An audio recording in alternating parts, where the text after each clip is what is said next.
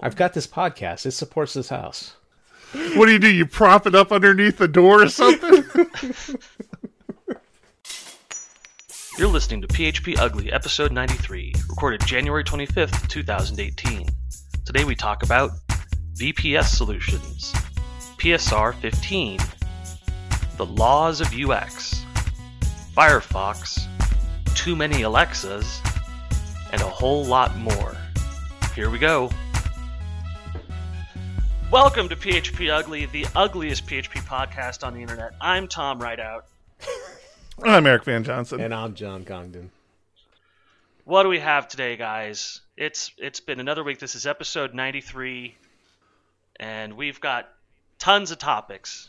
Oh my gosh, we're not going to John- lead in with a 93. No, we're Coincidence? not. no, that was that was the whole point of Thomas wanting to do a new I intro. didn't know We that. I thought to he get had away a from 93 the. coincidence thing going on. Now, for for for We're the not- record, I, I I was really looking forward to getting to 99 bottles of beer in the wall, but you know, Thomas cut me off at the ankles there. So I- that might have been Well- a, a good thing. Unfortunately, there is a gag order uh, against us for talking about why we can't do that intro anymore. But let, let's just say, I think we'll win the suit. I think we have a strong basis, and let, let's just let's just say John's fine doing a little prison time. He's okay with it. yeah, Done it before. I'll They do have it to again. prove- Why not? they have to prove Let- let's- motive, let's and him there's no catch way up. they can do that. Let's let's him catch up with some old friends. Pay some debts. Well, all my friends are out of prison at this point. See, in, in my head, you guys sort of just went along with it instead of laughing at me, No, we were laughing and with you. and helped carry helped we carry were the laughing intro. With you. Well, it kind of caught us caught us off guard. Like you gave us no warning, and it, the the first couple times really seemed seemed forced. Not that that last time did it, Thank but you. you'll get better. Thank you'll you. get better. I, I was waiting So for it's our last last episode together ever. I was waiting for the lead in. I was wondering where it was coming from. No, Nor- no normally, I can sit here for the first got- two, that- three minutes and just shake my head and wonder why. That I'm got on the edited by the editor. Well, I got to The the, I got to the cut it. end of last week's podcast and realized that we had none of us had said our name, and I was probably the only person who heard the end of the podcast where we say our names. So I decided we should say them up front and early.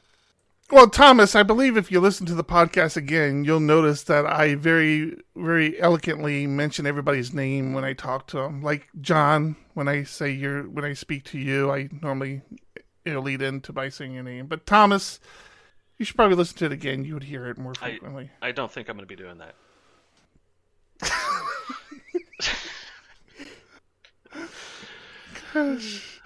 we are getting more and more popular, though. We have 600 listeners to uh, episode 91. Very, I'm very impressed by that. USA is back on top. So USA, yeah, let's make our make our podcast great again. cover for me for a second. I'll be To, right back. to, to be fair, it's 600 downloads, which doesn't necessarily equal listeners because I download it at least 420 times and don't listen once. I think I think there's a system in place to account for that. Uh, I don't know about that. Be hard pressed to find a an accurate count there. So Thomas, thank you for doing the All right, intro. Thank gentlemen. you for coming up with something. Yes. Thank you for all the hard work you do with the show, Thomas. The editing, uh, the making sure we're here on time, you know, harassing us all day. Guys, it's Thursday. Are we recording? Guys, it's Thursday. No, not guys, just bothering you today. Yeah, it is. It's usually just you. Yeah, what's up with Actually, I feel like it's usually just me. No, it's usually Well, Eric. you're you- Eric's the you're usually the one that's on just us. not here. What? One time when I was sick, I fell asleep. One time, and I even told you I would be falling asleep. You fell asleep during the last podcast. I don't recall that. Ah. Okay. Um. So I'm back from Arizona. So that's nice. Podcasts. I, I I was as I was explaining to you guys earlier. I always listen to the podcast because I like to see how bad Thomas makes me sound, and he he's remarkably good at making me f- sound like an idiot. Not that it takes that much work, but um, but yeah, it was painful to listen to that that delay, man. Holy smokes! I I am so spoiled with good internet here. Yes, thank you for for being back and having good internet, because it's painful on our side too. That's the old John empathy kicking in strong right there. I always have empathy. And stop using my name. I hate hearing it. What? So I, I've I've been struggling with something, and I'm curious if any of you guys have explored this yet. As we were talking about over over Christmas, we bought a couple more Echoes um, for the kids' rooms. Uh, I actually bought. I actually to expand on this a little bit. I bought my mother and sister an Echo, and they were when they saw it, they, they were kind of like, "Oh, this is nice. We probably won't use it, but thank you." Okay, they didn't say that part, but they kind of gave that impression. And uh, when I went up to Arizona last week, sure enough, the Echo device was still in its box and it was off in a corner. I'm like, "Hey, uh, you guys gonna use this?" And uh, my mom was like, "Well, not sure how to set it up." I'm like, "All right, that's fair. Let me set it up for you." And I get it all set up for her, and I put it kind of in a central location in the house. And man, I tell you what, by the time I left Arizona, my mom, more my mom than my sister, my mom was using it every day. She started to understand how to interface with it, what questions she could ask, and you know how to get responses. And she was she was talking to it and had it playing music for every morning. I'd wake up to her playing music on that thing. But how many times did she get up from So the couch or the chair to walk over and talk directly to it? talk, yeah, that yeah, she had that with with John. It's the funniest thing. It's like I'm sitting there, I'm sitting in the living room drinking a cup of coffee, and I, I see my mom who who doesn't move very well. Uh, she she's a little she's she's got issues getting up and moving around. So I, every time she gets up, you know, you're kind of on alert, like okay, where is she going? And I see her get up and walk all the way across the room to get right next to the Echo, and then basically yell at it to play some music. And then she turns around and walks back and sits down. I'm like mom you don't you don't a you don't need to yell. B you don't have to get up next to it. It, it hears you It always hears But- you. but before we left uh you know we, we bought echo devices for our kids here and we have several through the house now just the echo devices that that's not even talking about the the couple of google devices i have So um before you get before you continue, how many Echo devices do you have in your house? uh, currently hooked up What? I- Okay. I, have Uh, no, One, dodging the question. I have Objection. one, two, three, four, five, five, Holy five crap, Echo how do devices and and two two Google Assistants. Uh, there's one in all the bedrooms. There's one in the office here with me, and there's one in our main living room. So that's that's five. And then I have a I have a Google Assistant uh, here in the office with me, and then I have the the little puck, the the Google Mini, in in the master bathroom. How many? How many Because a man's got to hear some the news when he's pooping. You know, it's it's the new uh, it's the new pooping device. Uh, three So you have or more, four, four you if have- you count count the snake. You have more Echo devices than you have pets. Well, the Echo devices eat less, so yeah, I yeah, I do. They that's they poop less too. Yeah, they poop a lot less. So I But we we had. Go was gonna say, last time Go I talked to one of your daughters, she was very concerned that you wanted additional Echo devices for their room. How are they? How Yeah. are they? How are Yeah. they doing with those? They're loving it. I hear I hear them playing all the time, and I, I also invested in a couple more uh, smart devices. So we have a couple more smart lights, and I got a couple of the smart outlets that uh, Thomas recommended, and so everybody's kind of enjoying that.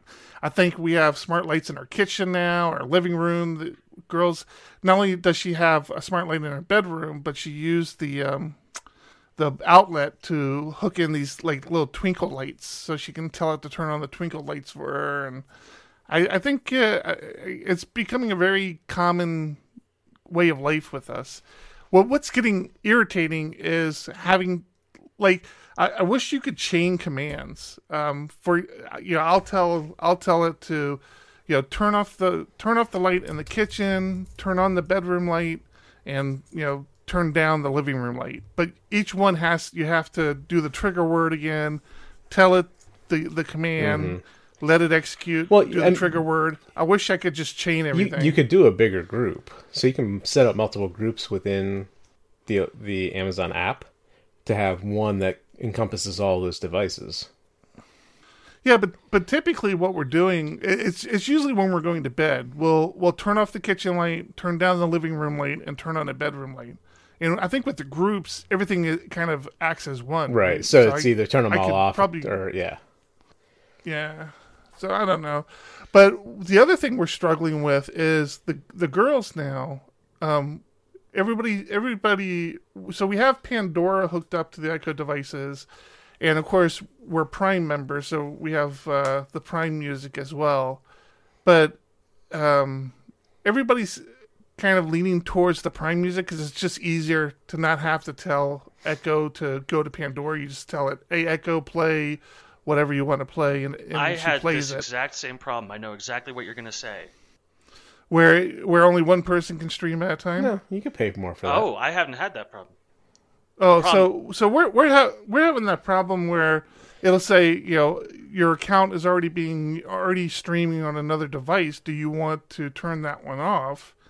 And so what we started doing, and this is supposed to be a, a pretty basic functionality of that ecosystem, is setting everybody up as individual users of the Echo device.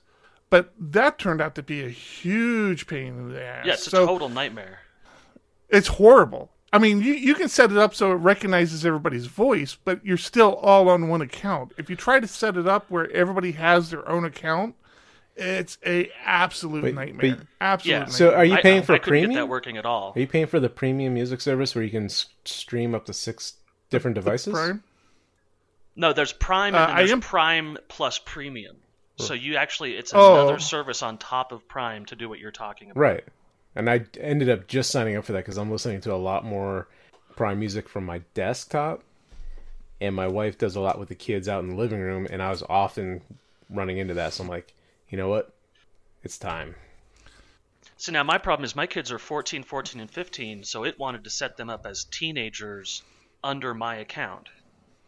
And the first thing hmm. it asks you is what is your teenager's name, and the second thing it asks you is which credit card do you want your teenagers to use. But wait, wait, wait, wait, wait, is- wait, wait, wait, wait, wait, wait. there's no option what are you talk- for what there's you no guys- option for no credit card. What are you guys talking about with additional users? Because I still just do a single account. My wife and I share a, a Amazon account, and I have a single Prime. Your wife Right. you So do. let, let, let- You can have a Lem- let me household exp- of two adults, and the two adults can share a Prime account. well, well, okay. So what Thomas is talking about is uh, you, you can set individuals up on a Prime account, and yeah, one of the one of the caveats we discovered when we were looking into this is you can only set up two adults, and then everybody else has to be a teenager or or, or a kid, this and the kid has really, really restricted access to anything. Right, and the problem with that is setting them up like that doesn't include the Amazon Prime Music. If you read, if you read the um, the terms, it, it it just includes being able to order through Amazon Prime. It doesn't include the Prime Music. So you're talking about Prime Right, it Family. just So- them. It back just, it to- just gives your kids your credit card number, Right. which is hideous. Right. So so back to John's point, you know, he's doing basically what we were doing, which everybody was was using my account, and you know all, all the everybody's phone is logged, their Amazon app is logged in through my account. All the Amazon Echoes are using my my account, and uh, but that's what we're trying to avoid because the problem with that is you know my daughters have a di- different taste of music than my wife does. Everybody wants Mm, that makes to kind of have have their own playlists. Everybody wants amazon to Yeah, recommend we just music we just to don't them. allow that in my family. Everyone has to have my wife's taste in Okay. music. well we do so so we were trying to figure out you know what is the way what is the way this is designed to set to work with with a, a you know family like a, a real you know multiple adult family basically and even even my daughter who had an amazon account um uh, so to john's point that that prime music one one of the one of the fixes we we're trying is we signed up for the 30 day trial for that which allowed me to add my daughter on her Amazon account to my Amazon Premium Prime, whatever it's called. Uh, so she has that, but now the problem is the the Echo devices recognize her because she's trained it to her voice, so they know who she is. But for her to listen to music on her account, she has to tell the Echo device to switch accounts. When the Echo device switches the account, which is fine doing, it, it, you know, she just says, you know, Echo switch to Alyssa's account, and it switches over. We've discovered that first thing that's a pain in the butt because my wife will follow up and re- not realize that the Echo device isn't on our primary account anymore. It's on a separate account. My daughter's account is limited. She's not a Prime user. She has very limited functionality. And all those smart devices that we've set up are no longer enabled when it switches to her account. So the Echo device isn't smart enough to know, hey, I'm in the same house. All those devices they set up are still valid. It just says, nope, switching to a new account, you've got to reconfigure everything on the account now. Which is like this this is terrible. This is a terrible experience. So we we've kind of we've kind of moved away from that now and uh ev- you know, we're back on using the Prime account. We still have that trial membership of the Amazon Premium Music, but I don't know if I want that. It's like first thing, I already get Prime Music for free. Why? Why are you still trying to get more money out of me? We already pay for Pandora. So, John, are you still paying for Pandora? I need to cancel that. Now that you say that, Yeah. So we, we already we already pay for Pandora, which I, I kind of like. I mean, the the Prime has its benefits in the sense that you can listen to full albums. You can say, But- I want to listen but there's to. still a limit on that. Prince. So you if you're not paying for the streaming, you don't get every album. There's a, a limited. oh, really? Yeah, th- you can't Yeah, listen it's, to it's a everything. Limited. It's a limited release of things. Oh, I didn't. Like- I didn't So once you pay that. for streaming, If you, you- you if you get try to- access to everything. If you try to play, um, uh, oh god, Chris Cornell, all you Who? get is the live albums. It's terrible. I- I've heard the live. Oh, so you, albums so like you, a you're you're saying with the with the with the premium Prime, John, you, you do get access to all the albums, Right. Yeah, you get access to everything that you don't have access to in general. So there, there's plenty of times where I, I, I was going to play stuff for the kids, and it was blocked Mm-hmm. because it just wasn't available on Prime. They play a preview of it, so I was like, ah, that kind of sucks. But now I don't have that that, was issue. the trouble that I had. So I got, I got three more for Christmas, one for each kid. And when I got my boys, my daughter took it, went into her room, locked the door, and never came out.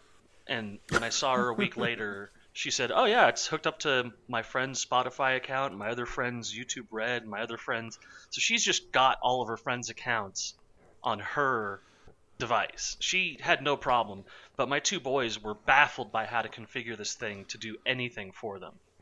And mm-hmm. they, we would ask it to play music, and it would say, "I just don't know what you're talking about. You don't have Pandora. You don't have Spotify. You don't have Music Plus." I'm like, "What are all these services? I, what does the device do if it doesn't just come with something out of the box?" Well, it's got to be connected to order a, a. Prime account. My my That's what we ended up having to do. That we ended up having to hook up all of the devices except for my daughter's. Of course, she has more accounts than I do now. But we had to hook up all of the boys' devices to my phone and my account. And boy, what a pain in the ass! on a on a s- Yeah, on a s- it, the, it, the mu- the multifamily is is really uh has has proven to be a lot more challenging than I think it should be. yeah. My three and a half year old is way into the Alexa or the Echo devices. Shh, stop it! Don't say anything over there. But see, So- he, he doesn't feel the need. He doesn't feel the need to own it, though. He doesn't feel the need to make it his. No, no, not yet. You're correct. But out of nowhere, and the that's the thing that teenagers need. out of nowhere, the other day, he started saying, "Echo," the other name for it. I love you. Aww. And I, I don't know where he got that from, and it, it just replies with, "Oh, that's nice to hear," or something like that. And I was like, "Where did he even pick that up?" And he he just laughed about it because I immediately say, "It's just a speaker. It's not a person." You know, like don't uh, don't apply uh, a person attribute to it in any way. Don't you dare confirm Thomas's sci-fi dystopia. I mean, there's a lot out there about how if if you don't teach kids about that, that they they think there's a person living in there. Think it's crazy. Yeah, but that's fine because they're polite at least. Yeah. I don't know. Nah, If I, it I- makes I you see feel- John's point. If it makes you feel any better, my daughter told me she loved me tonight to spite her mother. And and did you answer the same way the Echo does? That's nice to hear. Oh, hear. that's nice to hear. oh, thank you. That's nice they to were hear. the two of them were the two of them were arguing in the kitchen and my daughter goes ugh whatever and storms downstairs and goes good night tommy i love you just, I, I- the, just children are creatively cruel now, on another Oh note, yeah. this past weekend I spent a lot of time doing electrical work in my house. Out by my floodlights outside, I installed two new receptacles so I can plug in Christmas lights. And uh, in one corner, I wanted to plug in a security camera that has just been out there and offline now for what three, four months because I didn't charge the batteries. But I also installed an ecobee smart thermostat. I replaced the thermostat for my AC unit with that. I had I knew it worked with Echo or Amazon. well it's in the name hmm? it's, it's in the name Well, no, I don't think they, it was made by Amazon. But anyway, I knew it worked with it, but it turns out you can walk up to it and say, Echo or Alexa, stop, cancel. you can walk up to it, say, Alexa, you know, whatever, play music, or uh, I can control my home from it, so I can turn my son's light up and down from there. I can set the thermostat right at that point. Th- this is the this is the thermostat itself. Yeah. So it, it doubles as an Echo device. Exactly. Oh. And I did not know that when I bought it, so it was kind of like weird. And how hard was that to install? It's super easy. It's I keep telling you I that need you to come over. when it comes to A thermostat, You need, it's you like- need to come over it's and like install eight it. wires. Turn power Two- off. You you take the eight wires out, put the eight wires in. You're done. The hardest part for me was I had to Hmm. the smart thermostat I bought was smaller than the one I had, so I had to paint the wall behind the old Mm-hmm. one. Take the old one out, paint the so wall. you you have the ecobee4 Yep. sponsored by ecobee echo b more than a smart thermostat So SDG&E E was giving a seventy-five dollar rebate on either that or the Nest one, and in all my research, every article I read said you can't go wrong with either. So Really? I decided to go with the ecobee. What what what made you what made that decision? I don't remember what the the final decision was. Uh, th- Well, actually, the Nest the- one's owned by Google, and they deprecate their devices. There's that. Well, the ecobee actually has additional uh, temperature devices. So I, in my kitchen, I have Yeah, a little room sensor. sensors. Yeah, it has a little sensor, so it. I haven't gone as far as to figure out what that does, other than does it try to keep one room? Just just confuse the thermostat. yeah, does it average it? How does it work? But that was one selling point for me. Now the Nest one is a learning So one, might be. qu- and I didn't really care about that. okay. So my big question is is the ecobee dependent on any external service? Like do you have to pay for a service to use this no, or not at all. Hmm.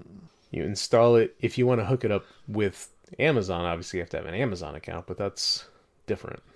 Yeah, yeah. It supports works up to with the- 32 room sensors. Who needs that? Me? It works with the Have you Google seen my Home house? Assistant as well. I have. It's beautiful. I've got this podcast. It supports this house. What do you do? Eric, You did you- prop it up underneath the door or something? Eric, did you see John changed his Facebook profile picture? I don't go to Facebook. I don't know. I, I recently changed mine too. I didn't oh. realize. So I, I, I so often don't go to Facebook that I didn't realize when you change your profile picture, it like broadcast it. to- I like had all these people mm-hmm. liking the photo. I'm like, why are these people liking my photo? Mm-hmm. I didn't. It's not a new photo. It's an old photo. It's been up there forever. And then I realized, oh yeah, I just set it as my profile picture, and everybody in the world started. It just puts it on your timeline. Yep. That No. I, I haven't. I have not looked at John's Facebook. I have to keep it up to date. The other one I hadn't changed What- in a long is it? time, and It's It's I got to have- it's got to be with the kids. Of course. Yeah, I have three teenagers, and my wife works exclusively with special needs students at the local school. So all I ever get exposed to are just these downtrodden faces, just just crushed by the weight of life. And then I look at John's page, and it's like this. It, it- it's like if angels had a Facebook page and they wanted to show their kids off. It's horrifying. Oh, It, it's it's the worst. This is why I removed John from my uh from my Facebook stream. I can't handle Yeah. all his kid pictures anymore. It's way too Aw. adorable. Look at the little ears. And and the kid's got little ears too. That's cute. But John's ears are cuter. That's cute. The the funny thing is, this morning Grayson let me uh, do his hair for him. So I don't know where. a, a couple nights ago in the bathtub, I had I was shampooing his head, and he's got a lot of hair right in the middle of his head now, so he could do like a mohawk. And I was I was pulling it up, and it kind of turned over like a wave. So I told him it, it looked like a wave, and he really liked it. So this morning I asked my wife, "Hey, what do you think about me letting him go to school like that?" She's like, eh, whatever. So I try to get that same thing with uh, whatever product I use. It didn't turn out the same, but he really enjoyed having a different hairstyle. It kind of looked like a, a little mohawk I- on his head. I very clearly remember those days with my with my children. Well, hey guys, we have actual uh, PHP stuff going on. Do you guys want to cover any PHP news? On a PHP podcast? Well, hold Never. on. Before we before before we move away from John's course. uh, Facebook stream, Of course. I I I was clicking through it and I remembered Thomas. I think you've mentioned his uh, security vault camera setup that he has. I've, I mean, yes. His so his five camera room monitoring solution.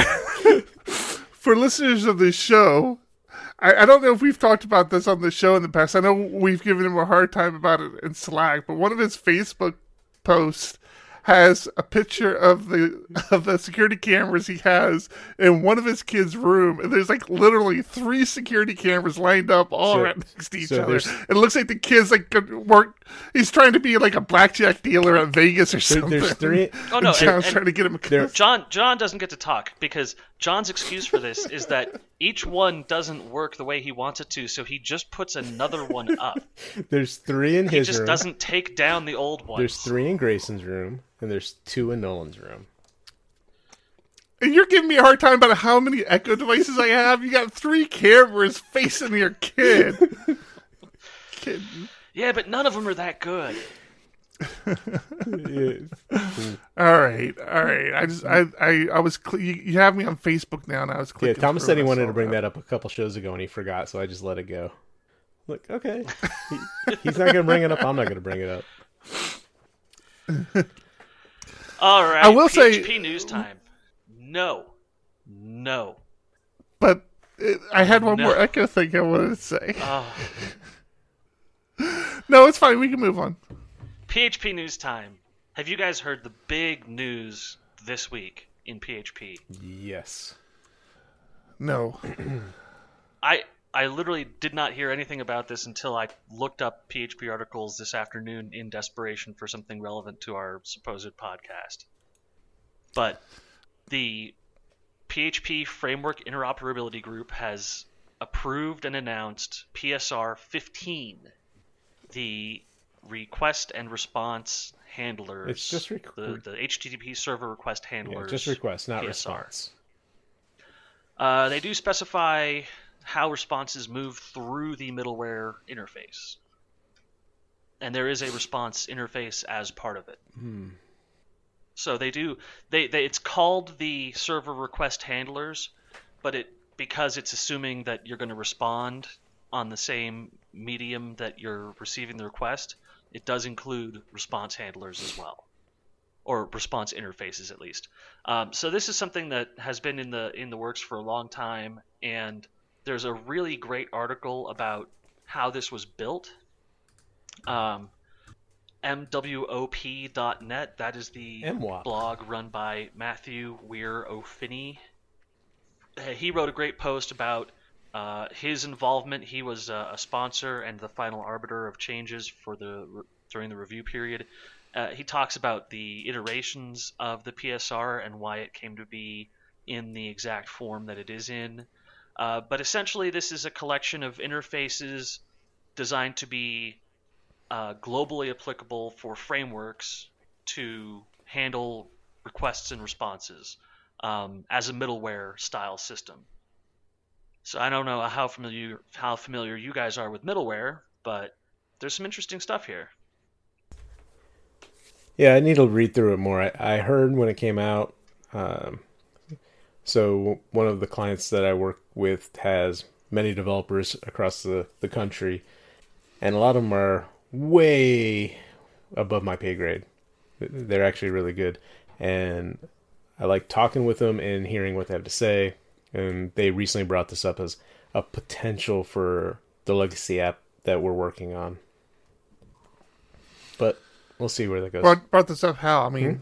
just as far as as brought this up how as just as far as refactoring to be this PSR. Yeah, yeah. Because currently, right now, they don't have a they have a framework that was built by them like 15 years ago, so it's kind of a work in progress. Mm-hmm. And trying to move to any sort of standard framework isn't going to work. the The router is like a homegrown router, and they're we're trying to introduce a container system in there now. The how the request happens is just a kind of a nightmare. So they they brought this up as possible a possible way to streamline how requests are made. Hmm. I mean that that's what this is for. It's it's a PSR, so it's kind of a this a standard that we everybody's kind of agreeing right. to. But yeah, know. now the interesting thing about this PSR to me is that it doesn't do something that every other middleware I've seen does. So if you're used to middleware, you'll see the three arguments to any function, which is the request, the response, and then next. And next is a callable. So it can be an anonymous function, it can be the name of a class, it can be uh, anything that you can call with your response. Uh, they've decided that because callable was just generally too vague and did not allow for strict interoperability between different middlewares, that they were going to have to define a next type. They were going to have to define a, an interface for what next actually means and what methods would have to be included in that as well. So, from my understanding of it, uh, frameworks such as Laravel, Symfony, and Cake are not PSR 15 compatible at this time, and I would be surprised to see Laravel compatibility anything earlier than 5.7. Now, is this because it's PHP 7 with the response type? So they're saying that it's returning a response interface. So if the well, callable doesn't return that, it would cause issues. Well, uh, to your point earlier, John, this doesn't. This actually doesn't capture the the standard for the response. It says uh, section what 1.3 generating response. It says it's recommended that any middleware or request handler that generates a response will either compose a prototype of a PSR 7 response uh, interface or a factory compatible of generating a response interface. So this this standard has nothing to do with the response just that you, are going to have a response. You should be aware right, just that, that it will, request. Just that it will meet the interface's definition of a response, which is, yeah, like you said. I forgot PSR seven um, but, or whatever it is. They do have a response interface already. Right, PSR seven, and it, they they say it's a prototype of a PSR seven response interface. I'm not sure why they say that, but well, and Symfony has very strong PSR seven support. Um, but uh, to to your question, John, don't forget that that PHP five is only security fixes until December. I'm sorry. Yeah, December. January of next year. No, th- I thought it was December 2019. This I believe year. it got. Uh, no, it is. You're right. It is December. 7.0 is supported until November, and five is supported until December for some yeah. reason. So, any, anything moving forward, you're going to see these kinds of strict typings and uh, return type declarations. Any any PSR moving forward, you're going to see this type of. Uh, I'm a fan of it. especially when it comes to I'm a huge fan. especially when you're using an IDE Yeah. that understands it and makes it easy to make sure you're getting what you're supposed to get back. Well, and to me, the return type is a huge thing because you can take a snippet of the interface and you immediately know what any implementation is going to do because the interface defines all of your strongly typed inputs and it has a strongly typed output, so you know what you're getting back. It's so easy to read just one line and know what uh, maybe a thousand lines I mean. I mean, we're currently doing that with doc blocks, but it's not enforced, right? So doc block can say you're Right, expecting and a doc- response and- interface, which is great for the IDE, but it's not. PHP isn't saying you're definitely getting this back, and if you don't, we're going to throw some sort of error. Yeah. so So Uh, move- I, I actually, I actually ran into a, a little bit. We we were moving on, but we're still talking about PHP stuff. all right, all right, Um, following. I, I actually ran into a little bit. We I, I was sharing with you. I think it was last week. Uh, Thomas uh, Vessel uh, for as a Docker drop-in, a composer Yes. Docker drop-in for a project. Yeah. Um, ha, ha- have you got had a chance to look at that yet? I, I took a look at it and I sort of got railroaded on it. Um, the vessel looked more complicated. Now, th- this harkens to a conversation that we've only had on Slack, which is why is there a DockerCon? Did you did you involve yourself in that conversation at all? No, but I have seen DockerCon. I was out there. talking. I was talking with some of the guys. I get the Docker weekly email, and I just sort of delete it immediately because I'm not into Docker right now, or wasn't at the time. Uh, and I see DockerCon, and I see lots of uh, papers written about Docker, and I always thought to myself, what what am I missing that that Docker is like worthy of hundreds of hours of study and reading?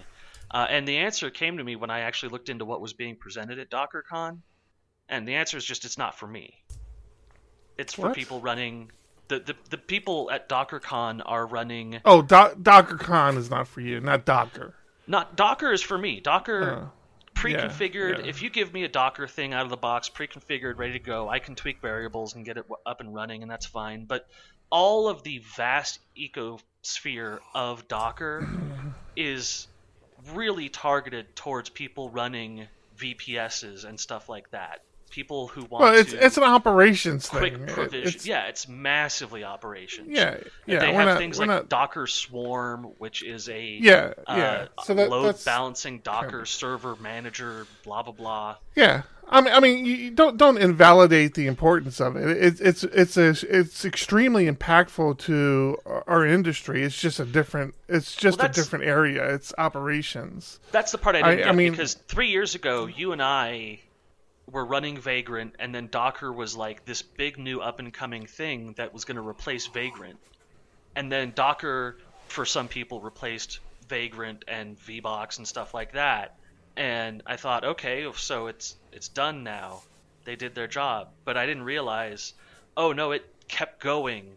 People are running whole companies based off of Docker provisioning systems and Right. like Well, that. that's that's one of the strengths of Docker. Matter of fact, to continue with my story a little bit, the idea behind Docker is that it's it's not just a development tool. It's not something you run locally. It's something your developers build towards, and then you actually deploy that exact Docker into production, so that there's no deviation on the environment. See, but that was that was the big confusion for me because the last time we hung out and talked about Docker, the conversation was, "Is Docker ready for production?"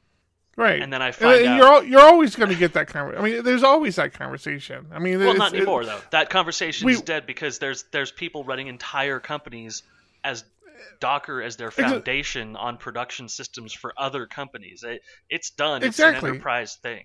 No, no, but yeah, exactly. We we went through the same conversation with virtual machines. I was actually at an enterprise company uh, when virtual machines were really getting hot, and we had to fight with management, with the security team, with the server team, and convincing them no, virtual servers are ready for production. There's no reason why we can't run virtual servers in production, and we, and we had to go through that same conversation with Docker. That's natural, and again, it's kind of a it's kind of a when when you get to that level, you're you're really getting to a spe- that would be like somebody who builds servers trying to have a intelligent conversation about PSR, right? Like they may have a, a high level understanding of what a PHP PSR is, but they're not to our level where they're living, breathing this stuff. That's where Docker was for operations. Like we have an understanding of it, but we can't really kind of comprehend all the minutia of that sort of architecture.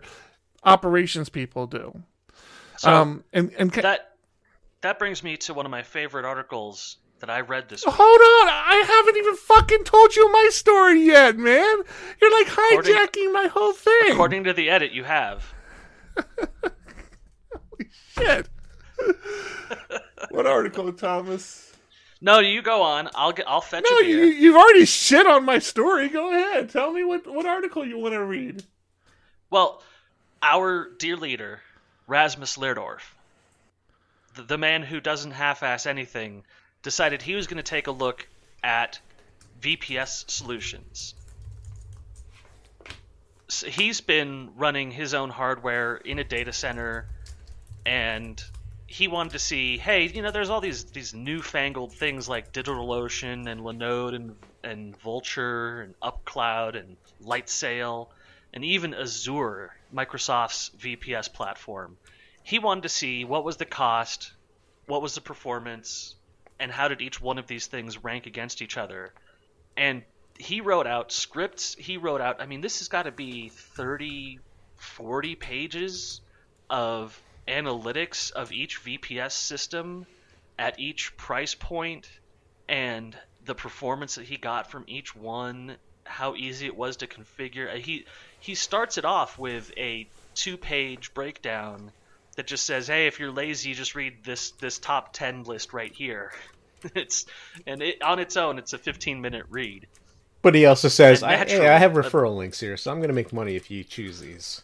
Yeah, naturally drops Exactly. referral links on every single one of them. My favorite review so far has been the Azure one, uh, which is just says this was painful. I have a bit of a Microsoft aversion. Tried to keep an open mind. I wrote a blog post about the entire experience. It's terrible. Definitely not for me. Uh, I love seeing this kind of work, and I'm I'm really glad that there's somebody like Rasmus doing this, but I kind of wonder why there isn't a lot more of this kind of straight up breakdown of VPS of, of any kind of solution. I mean, if you look at top VPS solutions, you get a bunch of uh, bullshit CNET articles that require you to click through ten things and have ads on every page. And it's like, why isn't there Gotta love SEO. an open source community sure. that's reviewing this stuff. And he doesn't just he doesn't just give his like, well, this one felt better. He gives breakdowns of numbers and dollars. He says this cost eighty dollars and you get this many, you know, P flops out of it. Or this one had an IO problem when you started trying to hit buffers at this rate. Or this one uh, just threw up its hands and didn't have enough cores to handle the requests I was getting. He really, really digs in. Um, and and if you're just listening to the podcast and don't care about the results, Vultr is his go-to. He really loves this one and says that it's the thing to go with. Um, but I recommend checking out the article and and I don't know, it's not Medium, so you can't give him a clap, but Medium's a cesspool anyways. So Give give give uh give give him a give him the clap. That's funny. So what you're saying is, you think his pick was Vultr, even though DigitalOcean's at the top of his list. So you're saying these aren't these Well, aren't says- ranked in order. No, they're not ranked in order. He says on Vultr, a serious competitor to DigitalOcean, I would use this, uh, especially if they brought block storage to the West Coast. Price and performance is great, and Web UI provisioning and managing instances is clear and easy to use. Even without block storage, the bare metal instance with 2 by 240 gigabyte SSDs has adequate space. Uh, so I mean, he he gives strong recommendations on several of these. Usually the ones that have referral. I've been reading a lot. We use DigitalOcean, But I've been reading a lot about how it compares to AWS, and it's a real competitor to AWS as well. Yeah, I, I've I've been real happy with DigitalOcean. They they've offered they've they've made some new offerings. Uh, they're really kind of getting more in line with AWS, but a much much simpler oh, interface. Oh, AWS is uh, I- they I do like- so much, but they, there's just so many options. You get lost so quickly. Yeah, yeah, yeah. Well, I'm liking AWS I'm liking is- DigitalOcean. AWS's design is a pain in the ass. If you if you're hmm. on your S3 instance and you need to make a domain name change, then you have to click through their menu system and remember what their DNS service is called. Do you guys know what their DNS service Route is called? Route 53. Route 53. So you have to shut up. Next you have to remember you have to remember what the, each of their services is called. You have to pull it up in a menu that lists all of their services, and then you have to browse through again. It's just AWS is such a pain in the ass because it's so flexible. Right. Um, but I can And- tell you that when I set defense- the firewall up on my DigitalOcean instance, that was the easiest thing I could possibly imagine. It was so smooth, and it's just because I didn't need a billion rules. I just needed very specific firewall rules for these ports, and that was it. And done and walk away. Yeah, And I know DigitalOcean just expanding their their base offering, like whatever their I think their their lowest one was like a five twelve uh, memory um, device, and now I think the lowest is like two gigs. Somebody was saying I, I haven't haven't logged in in a while. I was just I was just hearing about this. So in case I don't know if they're Well, they- upgrading. in case you guys aren't aren't watching, Spaces. Eduardo in our chat room right now is saying Vultr rocks. I have never heard of Vultr until two minutes ago, and I already have somebody saying how great they are. Multiple yeah, I'm people. not, I, I'm not familiar with Vultr.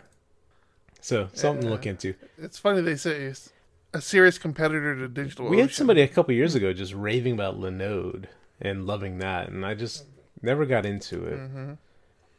I I got into digit. I think Linode was number two in the market for a while. Yeah.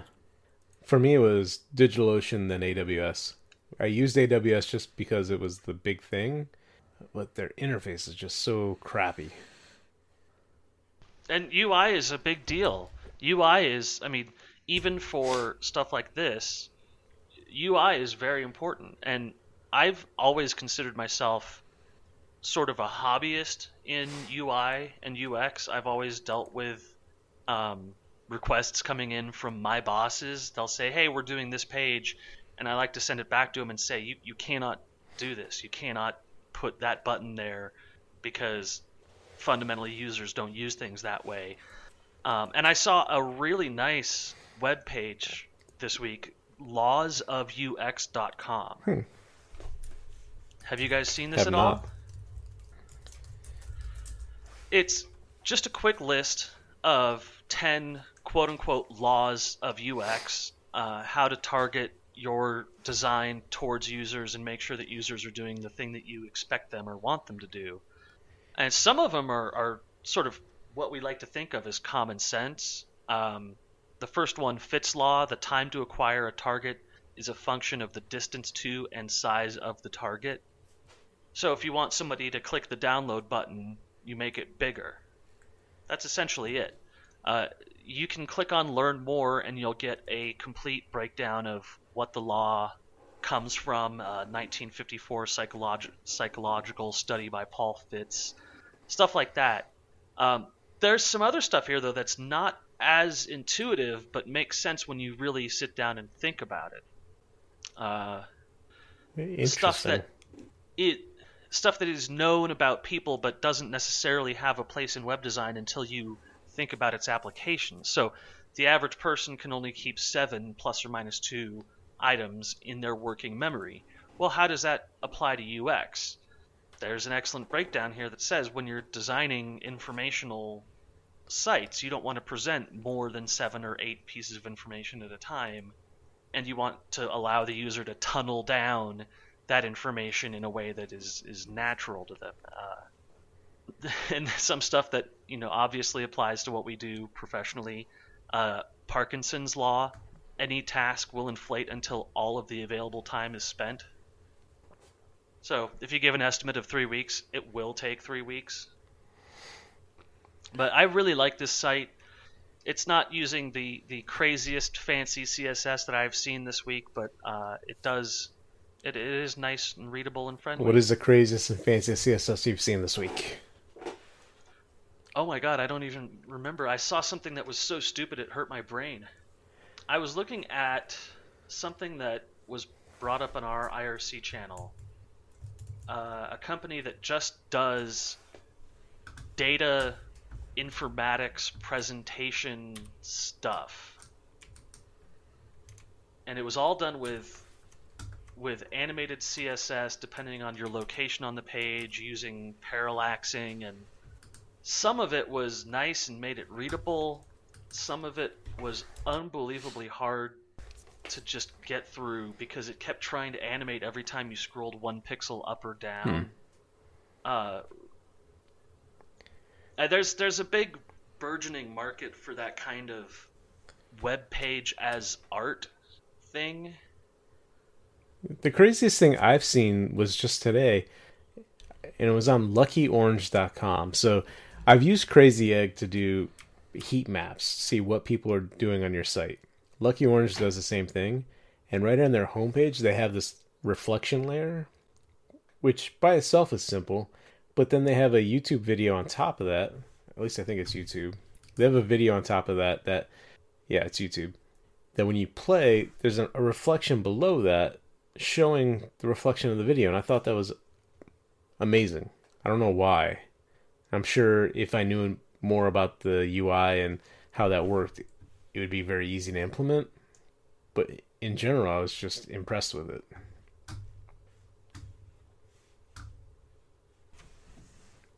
And the show comes to a screeching halt. I didn't realize he had walked away. What? He did just before I started. Yeah, I, I, wa- I, I was, I was looking at that. I, I wasn't sure what you were talking about with that, though. I, I guess, I guess I. So you need to look at the video. No, you don't have to. It's just when you go to the homepage, you can see how it does a reflection below the the prominent line. It's a little bit faded, and it's a reflection. And when you play the video, it's also reflected down there, which I wasn't expecting. Let me see. Let me look at that again because. Oh, I see what you're Yeah, saying. it, it, it's oh, so if I play this video, it's just a little touch, and it's it's interesting. I just wasn't expecting that. I, I, I don't, I don't see the reflection when I play the play the What? video. Are you in a Firefox? No, Chrome. Chrome. Yeah. So, so I, I don't see the reflection when I play the video, but I, I do see it. I do see it when the page loads. Really? And you're in Chrome? Yeah. Yeah, definitely see the reflection down there. Yeah. No. Mine goes. Mine goes away. Huh. I wonder if. Uh, now, now you were you were giving Firefox a go, uh, John. Uh, I think like last week or so. A couple Um, of days ago, I decided I I've been very unhappy with my my Mac Pro. You and I both a, a few years ago we bought the these the trash can Mac Pros, thinking, you know, it's the professional line. It's gonna be way better than our laptops. I, I, could have talked you out of that. Well, where were you three years ago when we decided to buy these things? I think I was trying to talk you out of No. I don't think so. Anyway, not super happy with it. Always have a, not always, occasionally have issues with it where stupid things freeze up.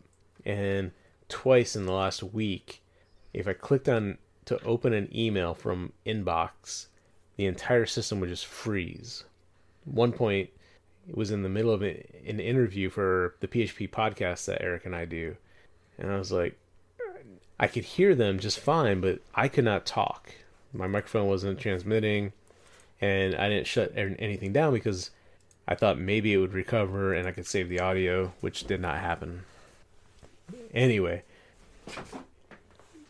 it's frustrating for that, and looking at the my uh, system performance, I thought it was Chrome that was causing it, so I decided I'm going to give Firefox a, a chance. And I got to tell you, a just two three hours into it, I was more annoyed than I was with Chrome.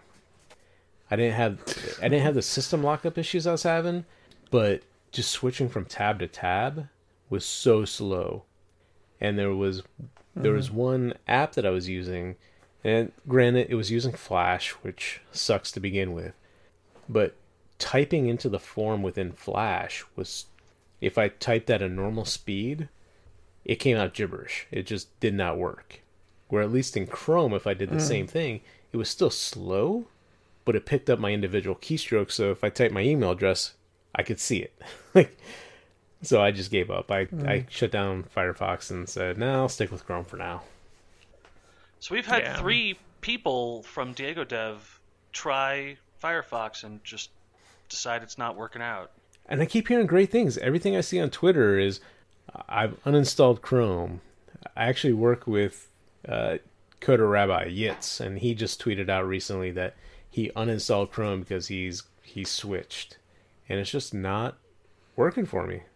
I I want to use Firefox. I can't see uninstalling Chrome though. That's your test. He's environment as well. I mean, yeah, but he's also a Windows guy, not only a uh, Mac guy or a Windows guy. It's got that fear. Oh, actually, no, he's a Windows guy. I forgot. I don't know why he he said he uninstalled yeah. it, but it's just not working for me. Yeah, I, I, I, similar experience, and I, I really wanted to get behind Firefox, and, and to a degree, I, I am a supporter of Firefox, the philosophy behind the, the yeah, company. It's another reason I want to support behind them. the software. Yeah. Well, they, but, yeah, they yeah. hired they hired grumpy programmer. Uh, they are sponsoring open source projects. They're paying upwards of like sixty thousand dollars to document some open source projects. They they have an initiative that paid out, I believe, one and a half million dollars to open source. So I, I'm a huge fan of Mozilla and the work that they're doing, but you know we're we're in a buyer's market right now with browsers. We get to pick whichever one we like best. Yeah, but there was so much promise out of the the latest version. It's just not living up. At least in my experience, it's not living up to what it is promising. Eric, you gave you gave Firefox a try too, right? The same thing didn't really work out for you. Yeah, yeah, kind of, kind of the, the, same, same issues you were seeing. It was a little, it was a little clunkier than than I, I was used to with Chrome. The other big problem I, I, ended up having, eh, I'm kind of ashamed to admit this, but I really realized how much I use my Chromecast, and you know, it's not not an option with uh, with Firefox to, you know, I'm constantly listening to music and I'll throw it on my little Google device here or something. And so, yeah, and I, I, I was really having performance issues. Uh, just YouTube didn't seem to load video very well, especially if I went full screen. Um, just a lot of a lot of weird weirdness. That yeah, same thing. I just I don't have time to try to keep figuring it out and end up going back to Chrome. Yeah, what, what also sucks is the fact that YouTube TV doesn't work in it and then my YouTube videos watching watching right. those they seem to That's be right. be very stuttery and just never play well. Yep. And that, I mean it sucks that I don't know where the issue is. Is it YouTube saying, "Oh, you're using you're not using Chrome, so we're going to make it a worse experience"? Is it Firefox, you know, causing the issues? So there was speculation that that was that was what it was. But it, it was just so constant and it, it just made me not want to use Firefox. Wherever the issue came from, it, it's a fact of life. YouTube is huge right now. Uh, thanks, net neutrality. We're at the one hour point, guys. Do, do we want to take it to uh, cryptocurrency? Of course. What do you have? You know how there's all those stories about people having a couple Bitcoin and forgetting about them, and then Bitcoin hits 11,000 and 12,000 and 13,000 and they decide to 20,000. not not too long ago it was 20,000.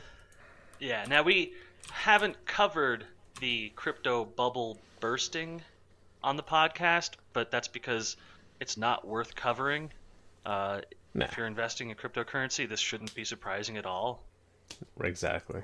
However, one fifty cent remembered looks like a couple weeks ago that he once sold his album uh, Animal Ambition for Bitcoin. That he had set up a system by which you could pay in Bitcoin and receive his album and just sort of forgot about it because, you know, being crazy rich, you kind of forget about that kind of thing. But then cryptocurrency hitting that, you know, 18,000 mark, he decided he'd check out uh, what his cryptocurrency portfolio looked like. And it turns out that he had sold about 700 Bitcoin worth of his album. So a rich man got richer. Fantastic.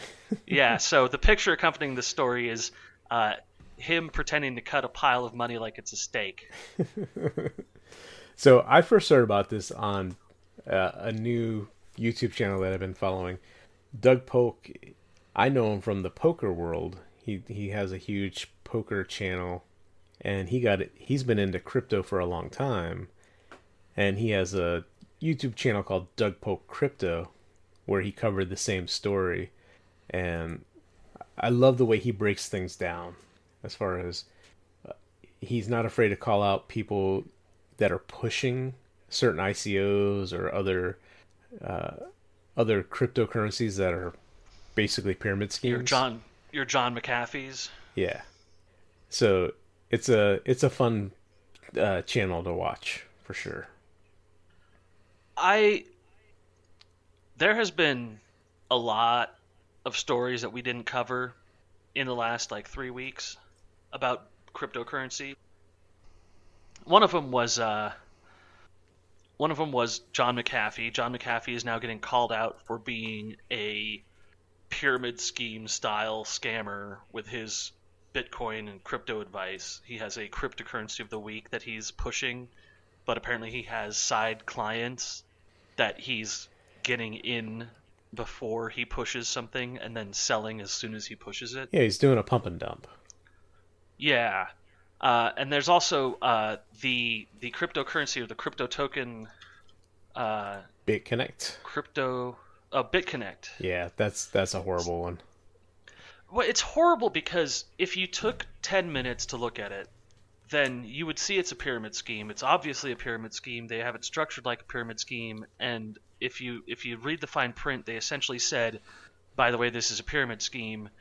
And people got really upset when BitConnect closed down and said, "Ah, we're a pyramid scheme. Sorry, guys," and then disappeared. and I, I mean, I understand people are upset that they lost a lot of money, but shit, you should not have lost a lot of money. You should have lo- you should have read. It's a pyramid scheme. I mean, that's how they work is by taking people's money based off of this and promising false to trust in the market. and promising to pay you weekly. See, you're gonna like you're gonna like Doug Polk's channel.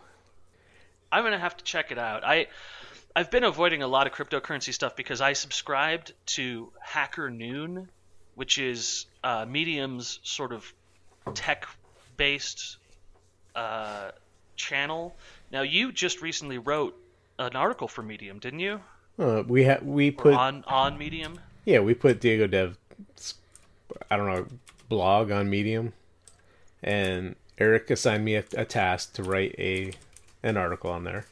So I finally followed through with my task that I was assigned to me and did so. So and I only caught one misspelling, so you did quite good. Hey, thanks. Um, I liked your article, but I subscribe to Hacker Noon, and it is a flood of garbage cryptocurrency opinions that I am absolutely amazed by. The the stock photo industry must be just booming right now because there's got to be 60 or 70 articles a day that are pumping themselves up with stock footage or stock photos of, of dollar bills and piles of coins and uh, computers and server systems and but they are terrible pointless articles and there's just such a, a mass of them Yeah. i don't i don't know how anyone can manage to filter through the sheer quantity of garbage that's out there Yeah. Again, I, I don't know why I keep pointing out his channel. I don't know why. I have this trust in what he's saying. I don't know if it's the way do you have an affiliate code I wish. I don't know if it's the way he talks, but calling out other YouTubers that are pushing and, and the way he shows the things they're saying and how ridiculous it sounds. It's like, how do people actually fall for this? And maybe it's because I don't watch their channel. Maybe if I did, I would be more subjected to what they're trying to sell. But he does a really good job of pointing that kind of stuff out. I think a lot of people have forgotten how bankable charisma is. Mm-hmm. And YouTube is such an environment for the very charismatic but poorly educated. And it feeds to the people who love charismatic people and are willing to throw money at a screen. Oh, I, I fell for Uh, a, a pump and dump in the stock market years ago. Very similarly, where I signed up for stock advice because I had no clue what I was doing, and like, hey, we're gonna buy into this penny stock. You know, it was very cheap at the moment, and I was thinking I was signing up for a newsletter that would give me advice on where to where to invest, and that's all it was was a pump and dump. They got a bunch of people to buy. They were selling off throughout, and it was just a roller coaster ride. If you weren't prepared for it, and of course you're not because you're not in the inner circle, you don't know when they're going to start selling. It's just a pain in the ass. So I I learned my lesson a long at- time ago. I was looking at Ripple. hmm Are That's- you guys familiar with Ripple? I know of it, and I know it's supposed to be a good buy. Supposedly, the the guy who created it is what the richest man in the world right now. Yeah, it's a bad buy. You think? I know. Hmm.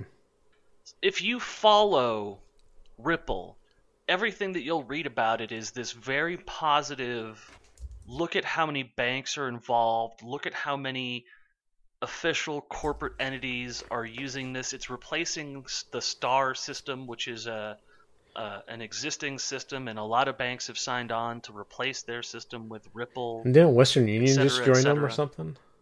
Absolutely. Yeah. Um, but it turns out that that's 100% unrelated to the coin. Did you know that? I did not. XRP, the Ripple coin, hmm is a centralized coin controlled by the Ripple company, unrelated to their platform of distributed credit card handling transactions. It is just another coin. It has no affiliation or association with the service that they keep advertising as their big moneymaker. Huh? Really? Really. It's just another token. It's just another pump and dump. And it, it moves up and down based on the public perception of what it represents. But the actual thing that it represents is a centralized and very controlled currency. Huh. Definitely need to do some more research So- on that.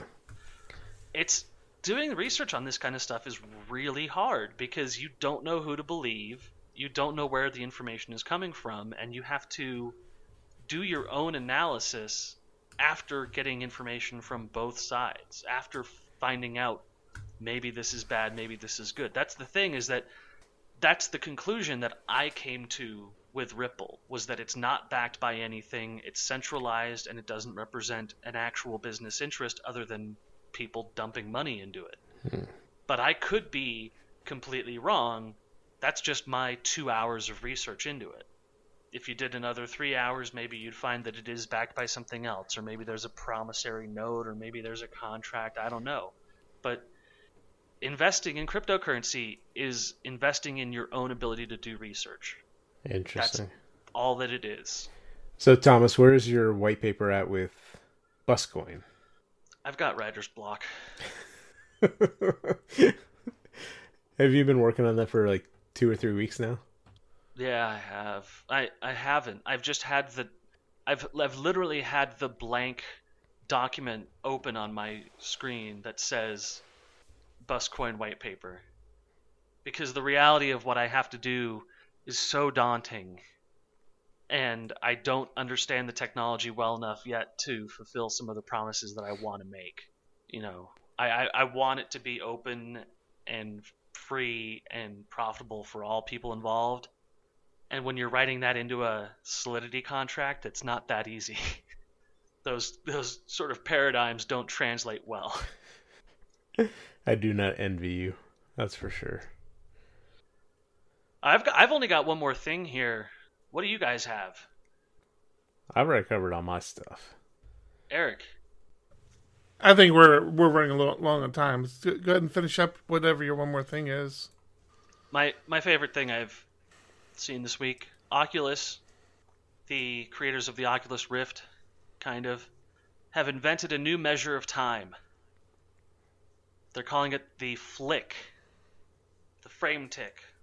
So if you're familiar with VR, you know that the rates at which each eye is rendered is very important.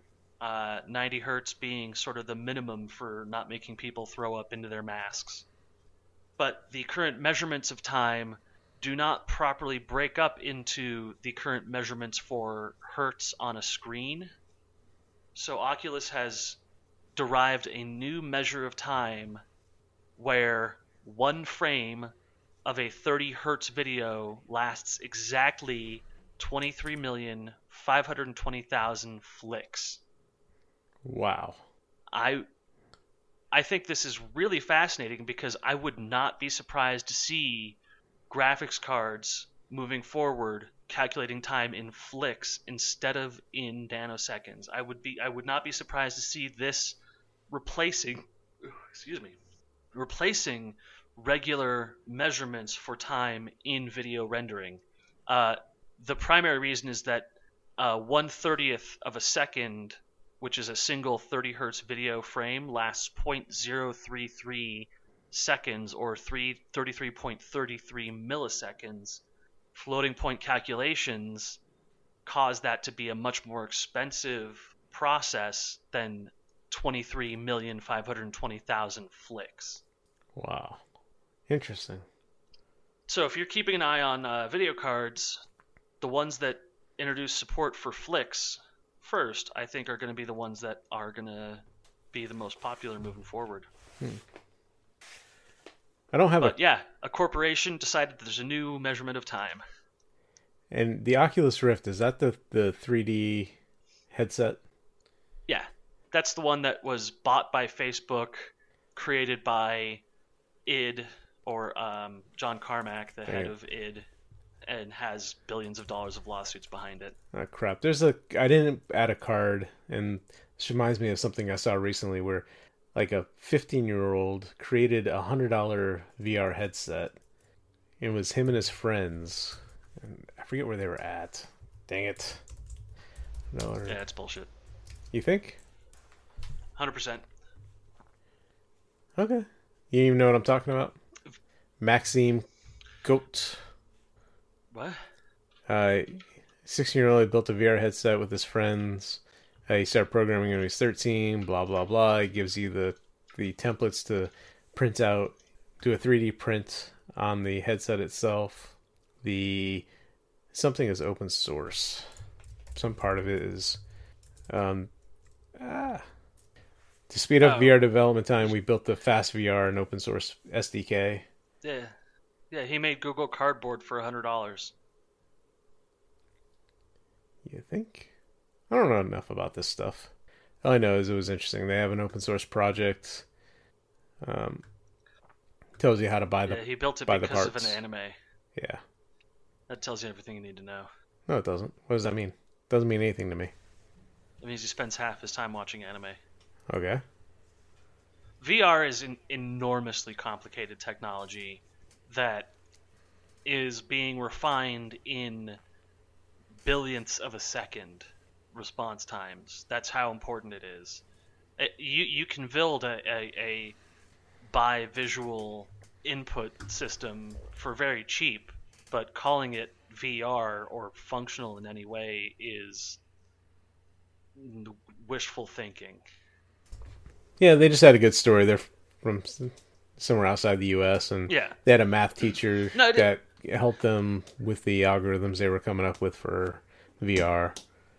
It's cool stuff, but to compare it to the Oculus is is a misnomer. To say that that using a 5.5 inch LCD screen with a Fresnel lens is comparative is just wrong. Uh, those those things aren't comparative at all.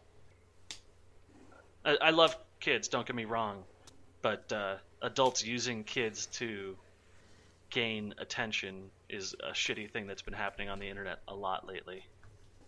Yeah, I always step back and wonder about that. Did did a thirteen year old or sixteen year old really write this code, or somebody else? I can believe the sixteen year old. I can believe a sixteen year old did, but when they say we built an Oculus, an adult at some point said, "Sure, you can say that." I've never been. I've never used an Oculus, so whatever. I don't care. Hmm. All right. it's it's it's a kid selling you something. Yeah. You know, take it for take it with a grain of salt. All right. I think that about wraps up this episode. How long are we running? Eric, Way too long. An hour and a half you in. coming back? Oh my gosh. What, Thomas? are you coming back? Back where? To to close out. You've you've been Sure. playing catch for like a half I'm Eric hour. Van Johnson. You've been listening to episode 93? 92? Ninety-three. Episode 93 of PHP Ugly. I'm John Congdon. I'm Tom Rideout. I'm still Eric Van Johnson. Keep it Keep it ugly. Thanks for listening to this episode of PHP Ugly, and thanks to our sponsor, the Diego Dev Group.